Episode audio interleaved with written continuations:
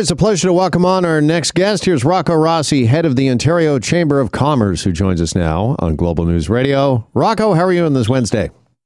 Uh, fantastic. Coming, uh, always good to be with you, Jeff. All right, we're going to start with the uh, climate because climate change has certainly been dominating the headlines this week. We've had COP26, the UN Climate Change Conference in Scotland. And tell us a bit about, if you could, Rocco, this new policy paper from the Chamber about the provincial economy and just how well positioned we are when it comes to leading the uh, global green economy. Well, a lot of the focus around uh, climate change is how much it's going to cost us all to uh, uh, to reduce its impact, and there's no question there's uh, there's a lot of that. But uh, what our report, the Climate Catalyst, is is all about from the OCC is that there are enormous opportunities uh, to innovate and to build on the strengths we have here and take them globally because let's not forget at the end of the day, Canada as a whole represents less than 1.6% of all uh, greenhouse gas emissions globally. So even if we go to zero on our own, this can't be a think global, act local. It has to be think global, act local, and then sell global so that we make a, a global impact on uh, on climate change through selling the innovation that, that Ontario is taking the lead on in many sectors. Well, let's talk a bit about that. Where are we kind of innovating and taking the lead right now? Well, for instance, um, in the area of small modular reactors, uh, there's been a tremendous amount of work in Ontario and Canada generally is a is a nuclear powerhouse on the energy side. We're both the source of uranium, Saskatchewan, some of the uh, most important uranium deposits globally. And then the work that was developed first with the CANDU reactor and OPG and Bruce Power, the two companies combined are building, uh, are doing massive refurbishments of their uh, nuclear fleets.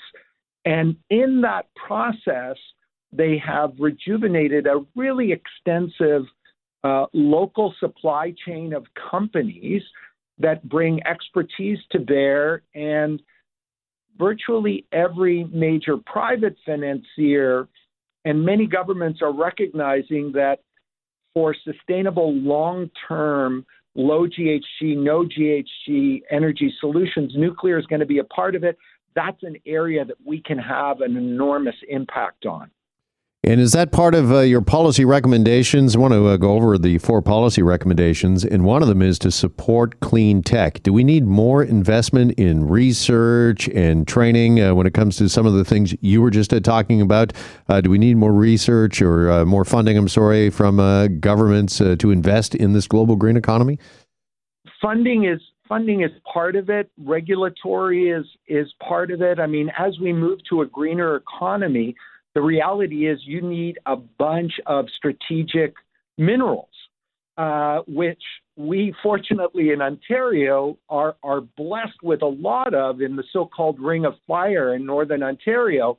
But part of this is how are we going to speed up getting the, those necessary mines permitted following um, environmental standards and employee standards, et cetera. But if we don't, the reality is today, roughly 80%, for instance, of the cobalt that goes into batteries for the electric vehicle market globally is, is being mined in the Congo.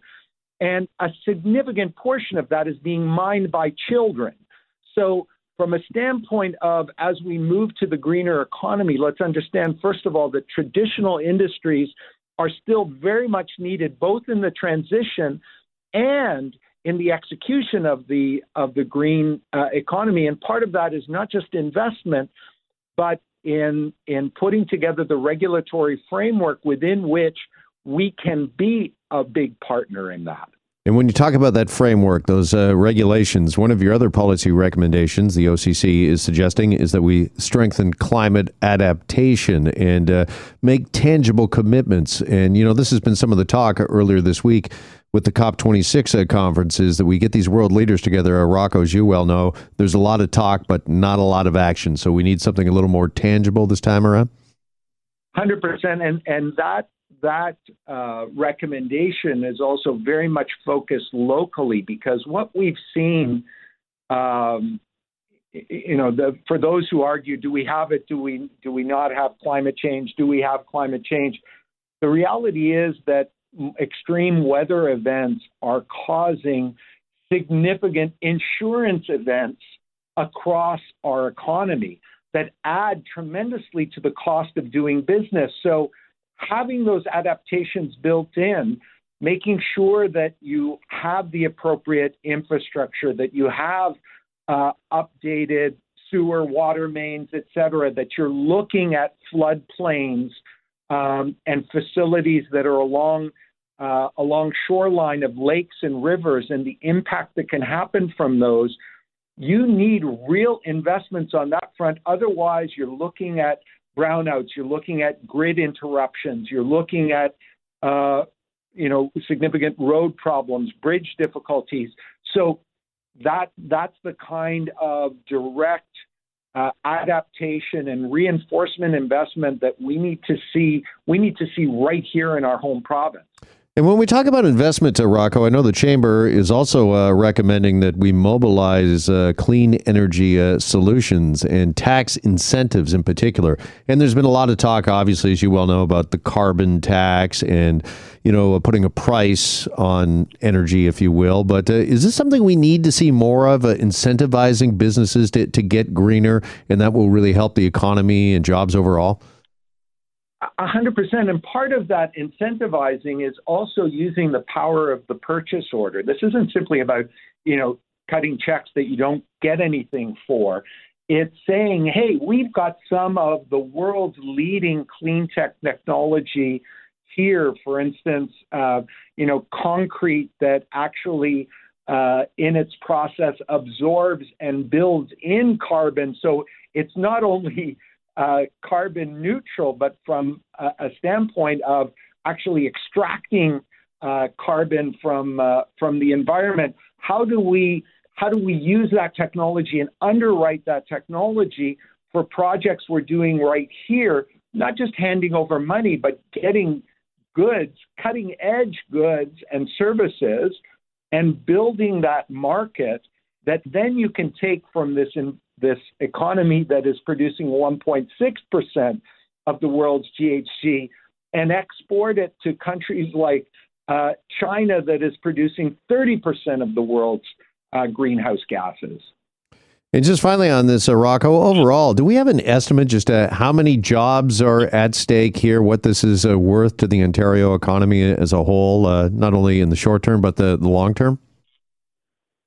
Well, uh, it's interesting. RBC made an estimate the other day in a in a report that for Canada, the transition to the green economy has a two trillion dollar price tag attached to it, and that's Canada, and it's 1.6 percent. Um, there are literally trillions of dollars with a T um, on offer over the next uh, not not distant time period that we could have uh, an incredible shot at. And when you when you compare that, think about some of the big industries that we have today. The auto industry, even the legacy uh, business, is worth about 49 billion uh, with a B dollars on an annual basis. So if there's markets out there that are trillions of dollars, think about what that means in terms of tens of thousands of jobs um, and and billions of dollars of revenue that could be created right here uh, in Ontario, helping the global environment and the local environment, and at the same time uh, creating an incredible engine for economic growth. Joined by Rocco Rossi, head of the Ontario Chamber of Commerce. Uh, Rocco also wanted to speak here this afternoon with you about the Christmas and holiday shopping season. It's pretty much upon us. Here we are, a few days into November, and retailers, local retailers, are trying to get the message out to to please buy local. Just uh, how important is that, particularly this uh, Christmas holiday season? It has never been more important, uh, Jeff. No business goes into business wanting to survive on government grants. They go into business because they're proud of the product, the service they offer. They want to participate in, and contribute to the community. To do that, the cash register has to ring. Uh, and so buying local is the single best thing that each of us can do to the extent that our finances permit us uh, to help in the recovery of the economy and to ensure that we avoid the permanent scarring of you know boarding up local businesses in our in our towns our cities our villages our hamlets because at the end of the day small business is not only about selling goods and services. It is it, it comprises our main streets. It is our street culture. Um, and it's so very very important to do what we can and shop local so you would really encourage people to uh, think uh, twice when they're uh, shopping this Christmas holiday season. This is something you obviously would encourage families to do because you know there's a lot of talk about uh, big box stores dominating shopping through the pandemic and maybe into this holiday season. And of course, uh, so many people for convenience and otherwise have really shifted to uh, online shopping as well and getting boxes and purchases delivered uh, to their doorstep, but really to get in there and uh, celebrate and support some of these local businesses, uh, visit their shops? Look, absolutely visit their shops, but also do that extra click and find that local producer who's also online because not all roads lead to Amazon, right? You you've got an opportunity to click local as well as buy local, and it is so incredibly important because your purchase, think about it, your purchase is someone's salary. Your purchase is someone's dream of building a business and hiring people and paying them great wages. It all starts with a sale, and you have the power to make that happen. We all do collectively as consumers. All right. Rocco Rossi, head of the Ontario Chamber of Commerce. Rocco, appreciate it as always. Thanks so much. Thank you so much for shining a light on this shop local and enjoy the great things that small business has to offer. And we're back after this quick break here on Global News Radio. Hi, it's Shauna, and I might be a bad parent because my kids think french fries are vegetables. Hey, it's Ryan, and I might be a bad parent because I went out for wings when my wife was in the hospital after giving birth. Johnny here. I might be a bad parent because in my house, the tooth fairy gives pocket change. But we're not alone. Len emailed us and said his six year old daughter's Tarzan moment going from love seat to lazy boy by curtains made him more proud than any dance recital. and Andy left his two year old at the rink. All right, guys, I'm sure we're not alone. Like Andy's kid. For stories and confessions like this, make sure you check out our podcast. It's called Bad Parents, and it's available wherever you get your podcasts. I left a glove at the rink.